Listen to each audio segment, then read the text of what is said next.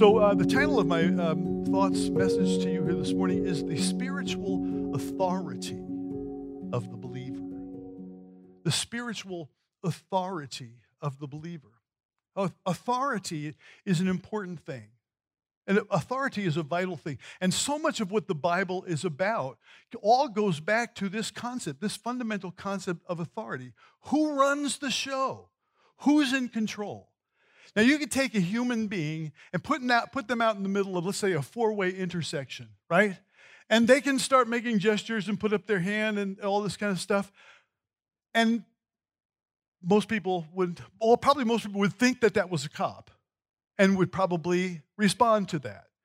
The funny part is, you can actually put somebody out and do that. Let's say our friend Jason Haw could be out there, and in that he is a duly um, authorized policeman, he would be able to stop cars simply by holding up his hand.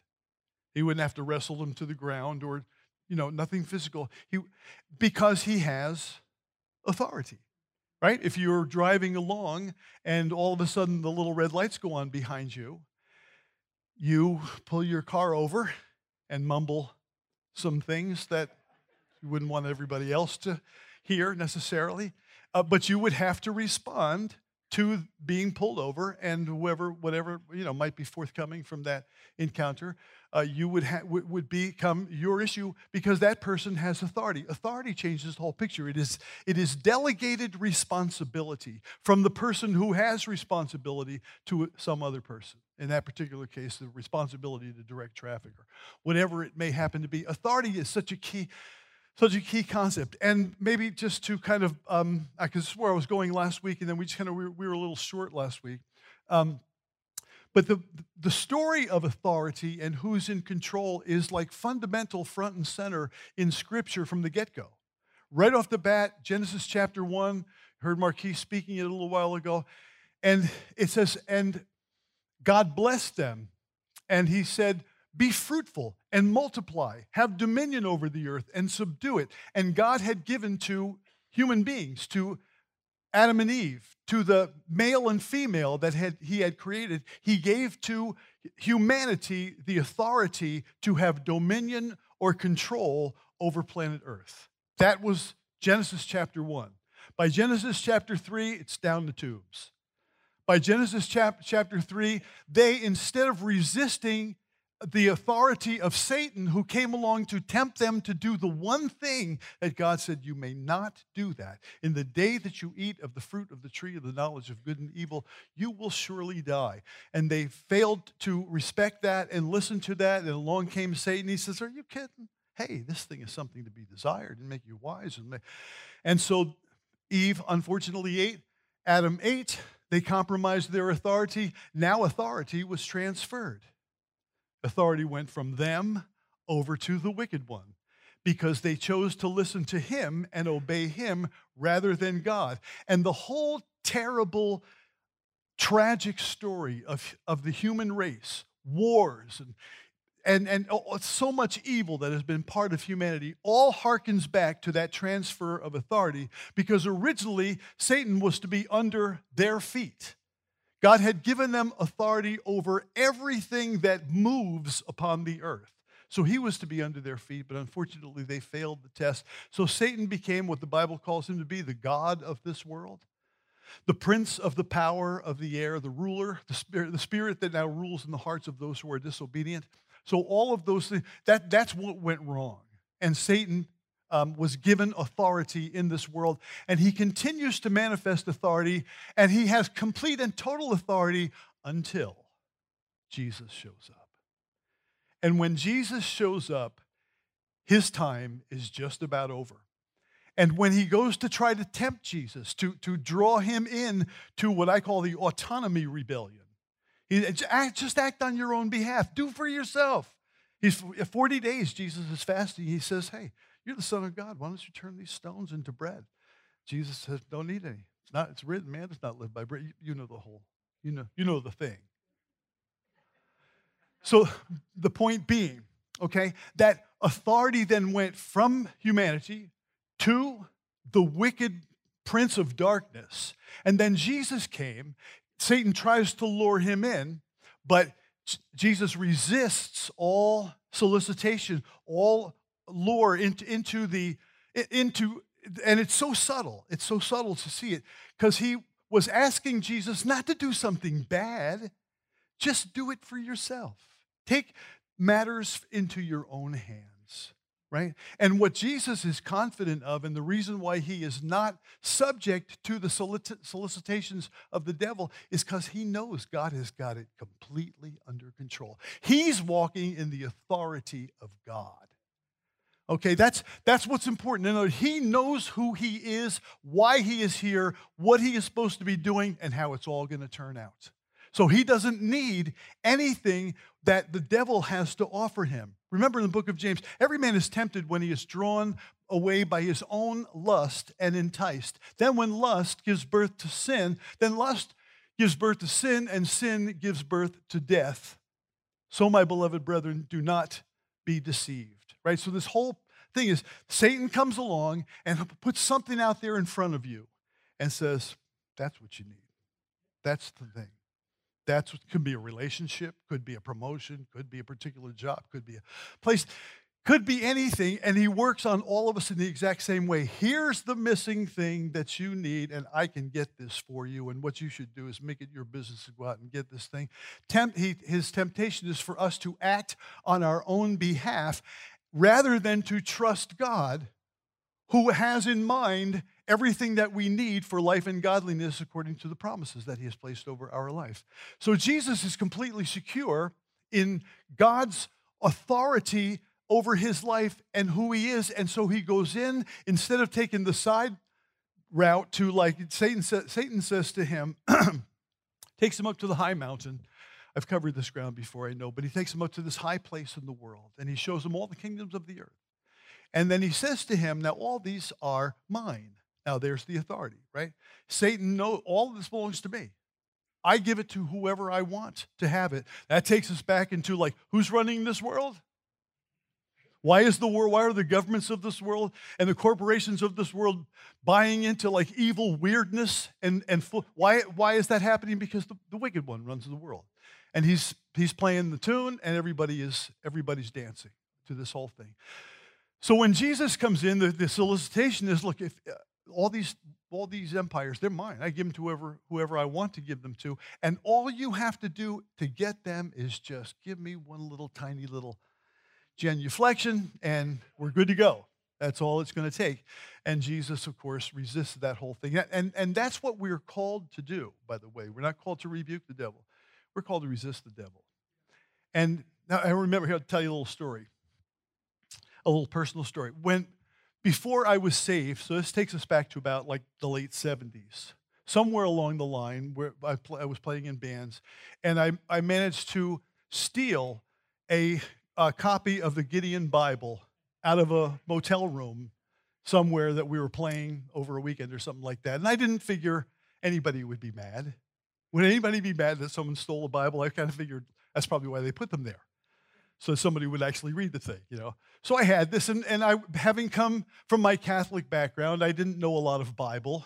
Um, knew some of the, knew a lot about Jesus and all of that, but didn't really know much about the, the Word of God. But I, I had read in there about something about resist the devil, and he will flee from you. Right? You've probably read that one too, James chapter something or other. I think it's three. Anyway, so in 78, Lorraine gets saved. I told you the story. I go out with Lorraine again. We're broken up at the time. We go out. She tells me I'm on my way to hell. I fast a couple of days or a day, and, and the Lord makes it very clear that, yes, in fact, um, you, are, you are going down the wrong road in life. And so um, I ultimately wound up getting saved out of that whole thing. But while Lorraine and I are talking after we had eaten dinner when we had not seen each other for a long time, but now we are going out together, and she's telling me that I'm on my way to hell, I said to Lorraine, I can remember this so clearly. I said, You know, I've read in the Bible that it says, resist the devil and he will flee from you. And I said, I have resisted the devil more times than I think we can count. He's never fled from me. He's always, if he did, he was on a yo yo string, right? And now here's, here was the problem. Does anybody know what the problem was? The problem was I didn't know the whole word. I didn't know whole, the whole counsel because there's a verse of scripture right in front of that verse which says, Resist the devil and he will flee from you. The verse says, Submit yourself, therefore, to God. Resist the devil and he will flee from you.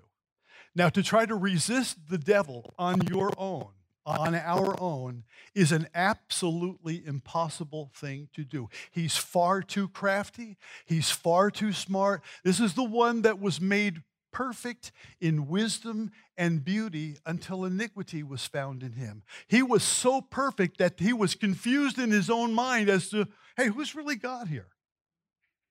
And so that's why he launched his whole rebellion against the authority, resisting the authority of God. And so in this, in this, um, you know, this this whole way that it that it's all laid out, laid out here, Jesus maintains or stands in God's authority and comes in. So anyway, with, with the story, let me get back to that. So the, the key to, to this whole issue of authority is you cannot benefit being uh, you cannot benefit walking in God's authority until you submit yourself to God's authority. That is really the key. And the submission to God's authority has to do with the surrender of one's personal, self serving, self aggrandizing, self shaped program. This is what I want for my life, and this is what I'm going to get. It has to do with saying what Jesus said in Gethsemane not about what I want, it's about what you want. Okay, so, so, so then we got it right. Submit yourself, therefore, to God. Resist the devil, and he will flee from you. And that kind of sets up uh, the whole picture because this authority thing has been in play from the very get go. And the authority compromised, paradise lost. Okay, authority uh, restored through Jesus' obedience. That's, that's what restored it. Okay, it was his perfect obedience to the will of God. That's what restored. And, and the fact that he became one of us, then it makes us because we join in with him. This is so insane. This is so amazing because he becomes one of us. He takes on this flesh so that we ourselves can be partakers and sharers of his divine nature. So we get to pick up all the benefits of the authority that he got all by himself. Hallelujah. Okay? This is, this is the simple story behind all of this. So that just before Jesus leaves on his, his last statement to his disciples is all about authority. all authority has been given unto me.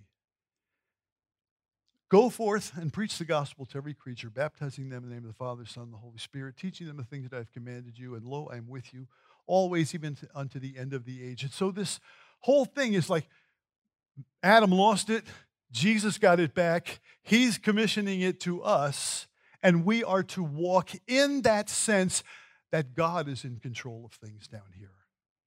Because there's a lot of times when that when you're going to be tempted to think that that may not be the case.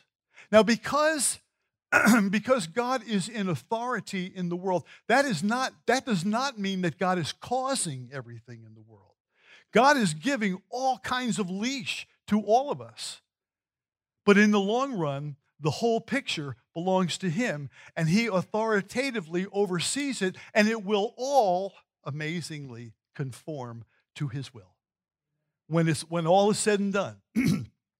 so, we want to talk about the believer's spiritual authority in Christ. And my computer shut down.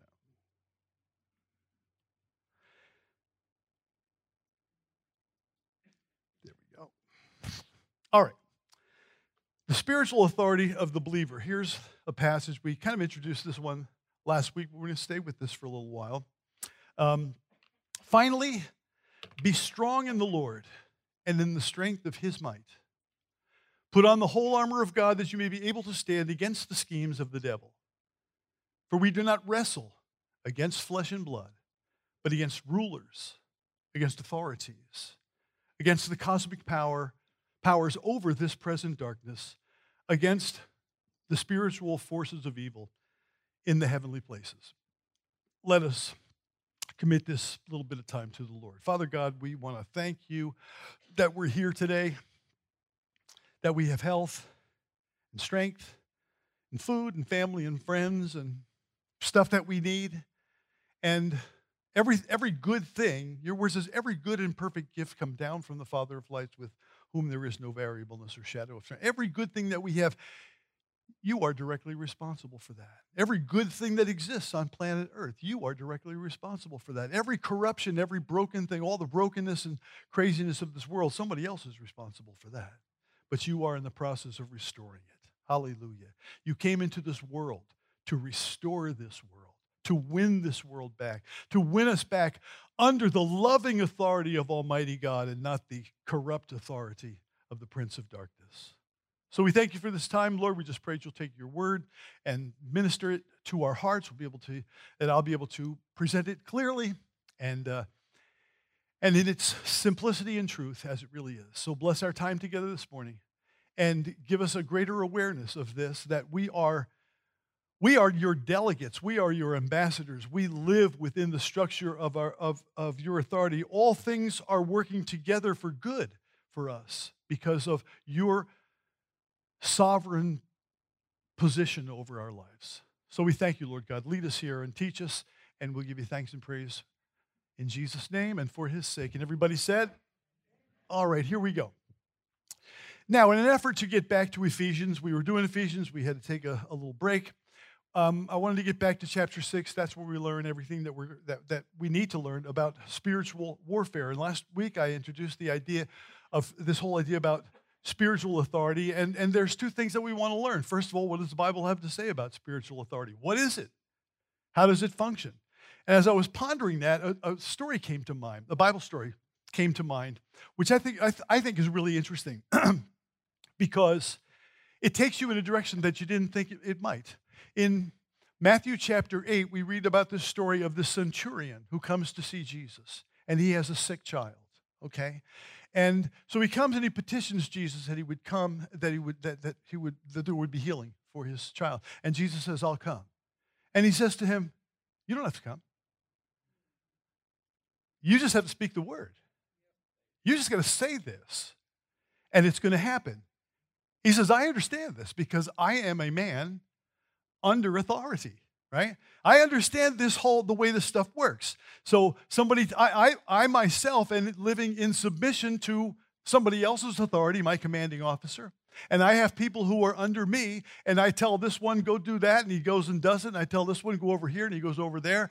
And he says and, and people do the things that i say because i understand this whole concept. Where i'm working within the structure of this thing called authority. So you don't have to come to my house all you have to do is just speak the word. It'll be done because you are a person who, has, who is walking in the authority of God. Jesus, now the Bible says, Jesus marveled. And he makes this statement. This is a, quite a statement, I think. He says, I have not seen faith like this. No, not anywhere in Israel. Now, this guy is not like your most likely to be saved guy. He's a Roman centurion right? You would assume that a person like that is probably far from the, the, the kingdom and all of that, right? But this guy comes and he acknowledges this one principle of authority that somebody is in control. And when somebody is in control, they have the power to make things happen according to the way they want things to happen, because that's what authority does. And so Jesus says, I've not seen faith. Now, here's the connection I think that, is, that we should make faith if you think about the Hebrews section of, you know, faith is the substance of things not seen, the evidence of things hoped for, right? It, the, the, it goes on to talk about by faith we understand that the worlds were made by things which are which are not, you know, by hands which are not. So we understand, like what he's saying in Hebrews is we understand that behind the visible, tangible, is always the spiritual, invisible.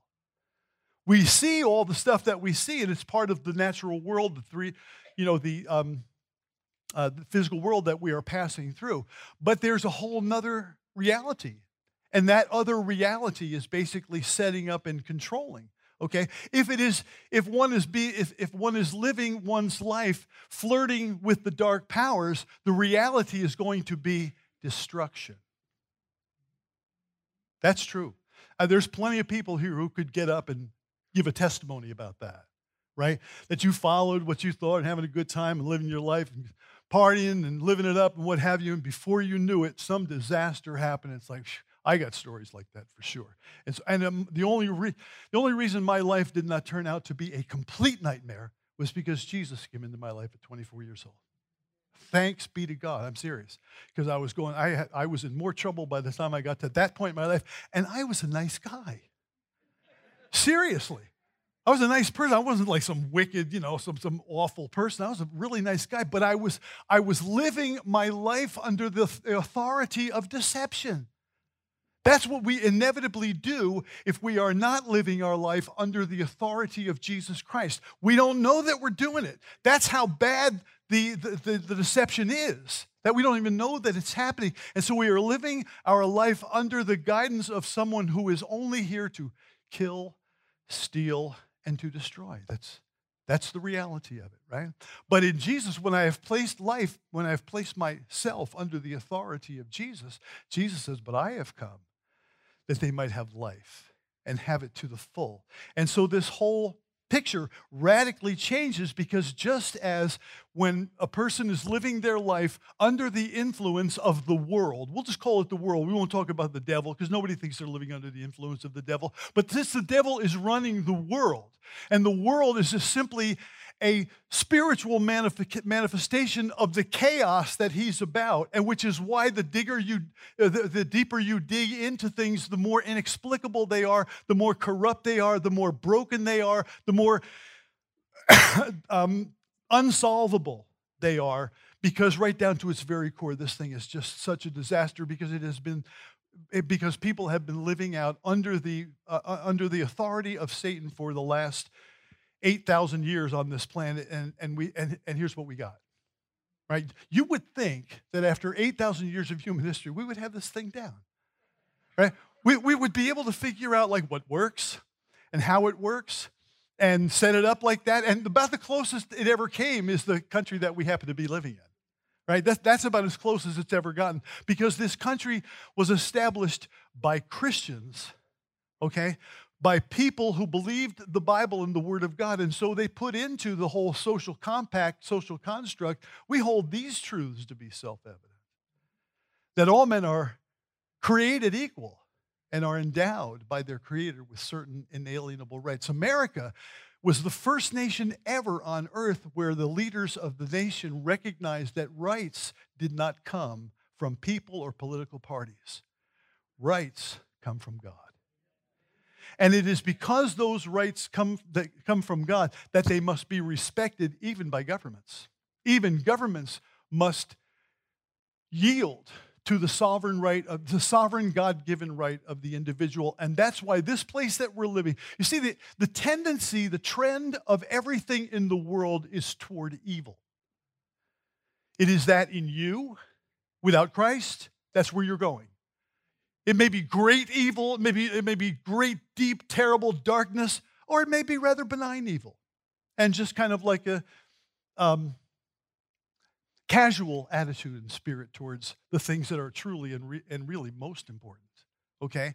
And so, one way or another, if I'm living my life under that guidance, I'm heading down the road to destruction. However, if I, if I bring my life back in under the lordship of Jesus, he says, I have come, they might have life, have it to the full. I, I, I'm, I'm on track for my life to become a useful, fruitful thing. So, anyway, this whole authority thing, um, he sets it up. and I got to move along here because we want to do some stuff. Okay, so the Roman centurion, right? He, the, the Roman centurion recognizes that faith, the essence of faith, is to see the structure to see the hierarchy, to see the way it works. And he perceives that. And Jesus says, I've never seen any faith like this guy. So, real faith is this ability to see the spiritual dimension behind the physical, natural dimension. And uh, so that's, that's, you know, through him, he recognized the authority of Jesus.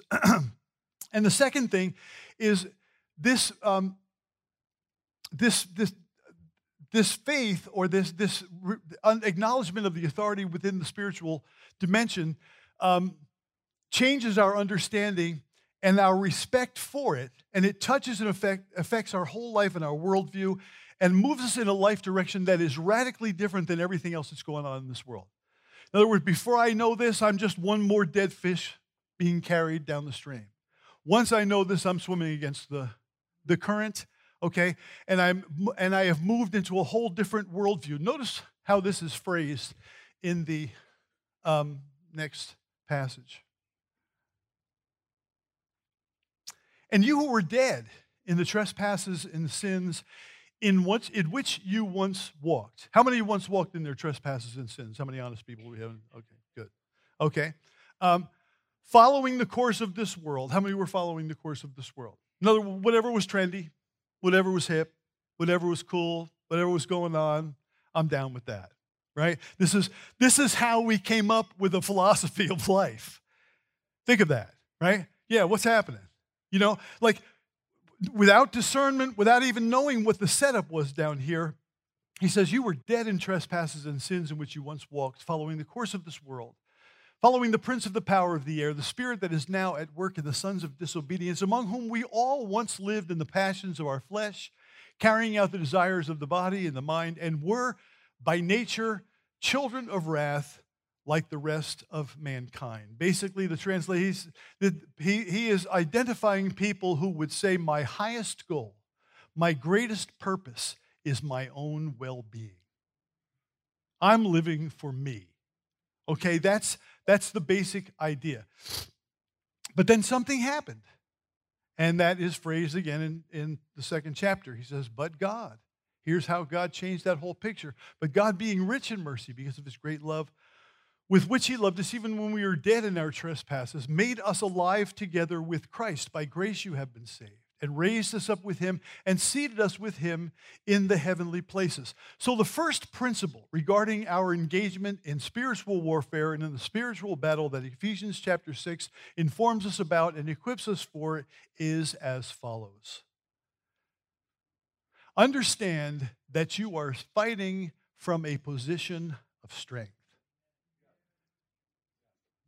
Right, Pastor Joe? In other words, you are not a victim. You are not helpless.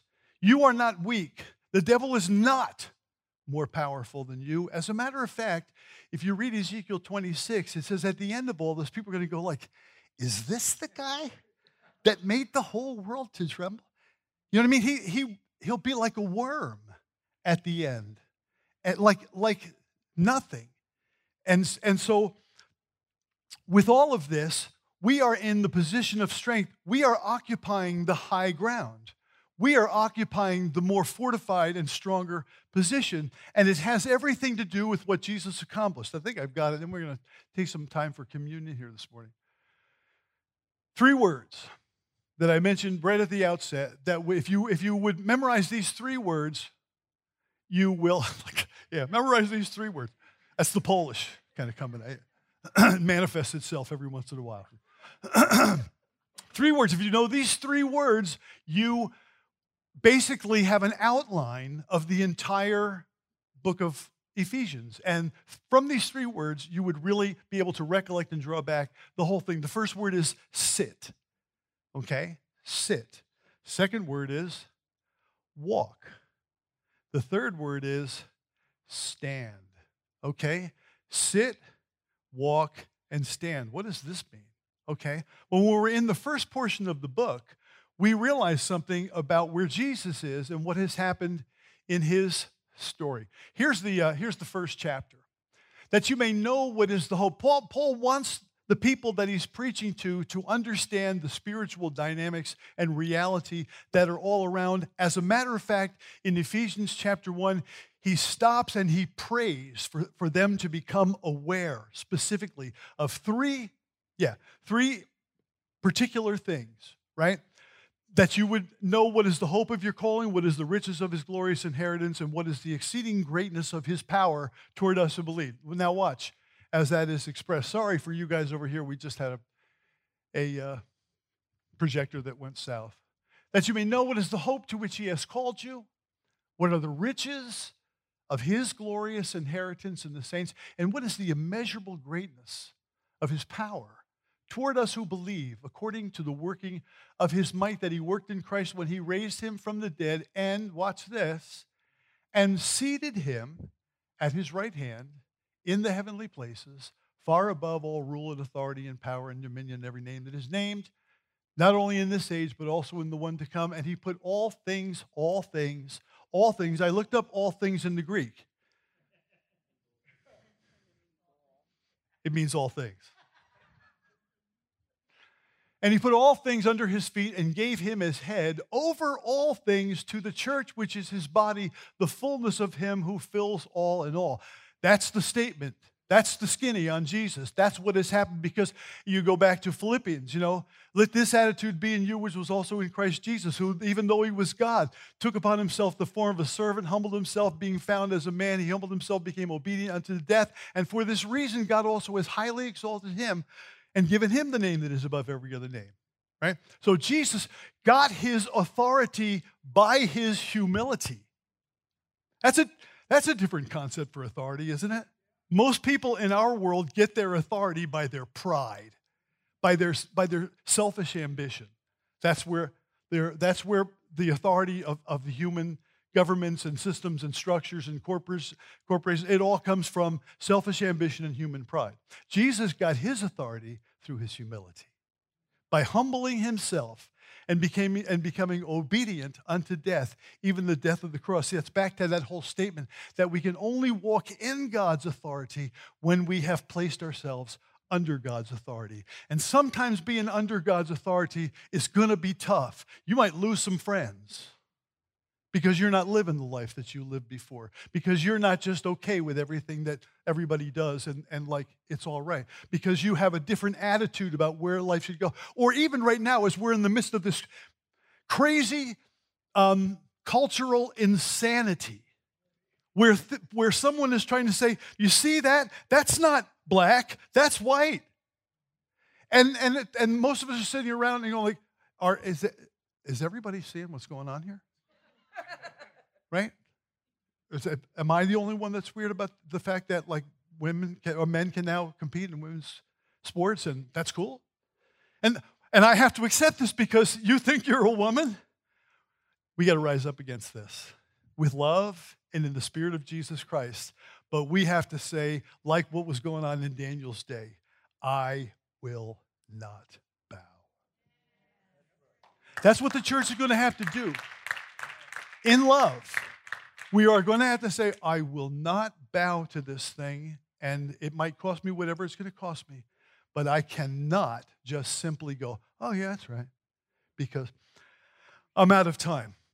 So, uh, but we, it's because we want to do some, some communion here this morning. So, in that whole thing, and, and, and I can tie up the one loose end that I'm leaving by just simply um, adding that, per, that passage that um, we looked at before from Ephesians chapter 2. All that is wonderful for Jesus because of his, his humility and because of all that he did and because of his great personal sacrifice. Yeah, he ought to be at the top of the stack. He ought to have a name that is above every other name. There's never been a name like Jesus who did the things that Jesus did. But the beautiful part is it says in the second, the second chapter, but God who is rich in mercy because of his great love with which he loved us, even when we were dead in our transgressions and sins, made us alive together with Christ. By grace you are saved, and raised us up to be seated together with Christ in the heavenly places. It goes on, that in the ages to come, he might show us the exceeding richness of his grace expressed to us in his kindness toward us through Christ Jesus.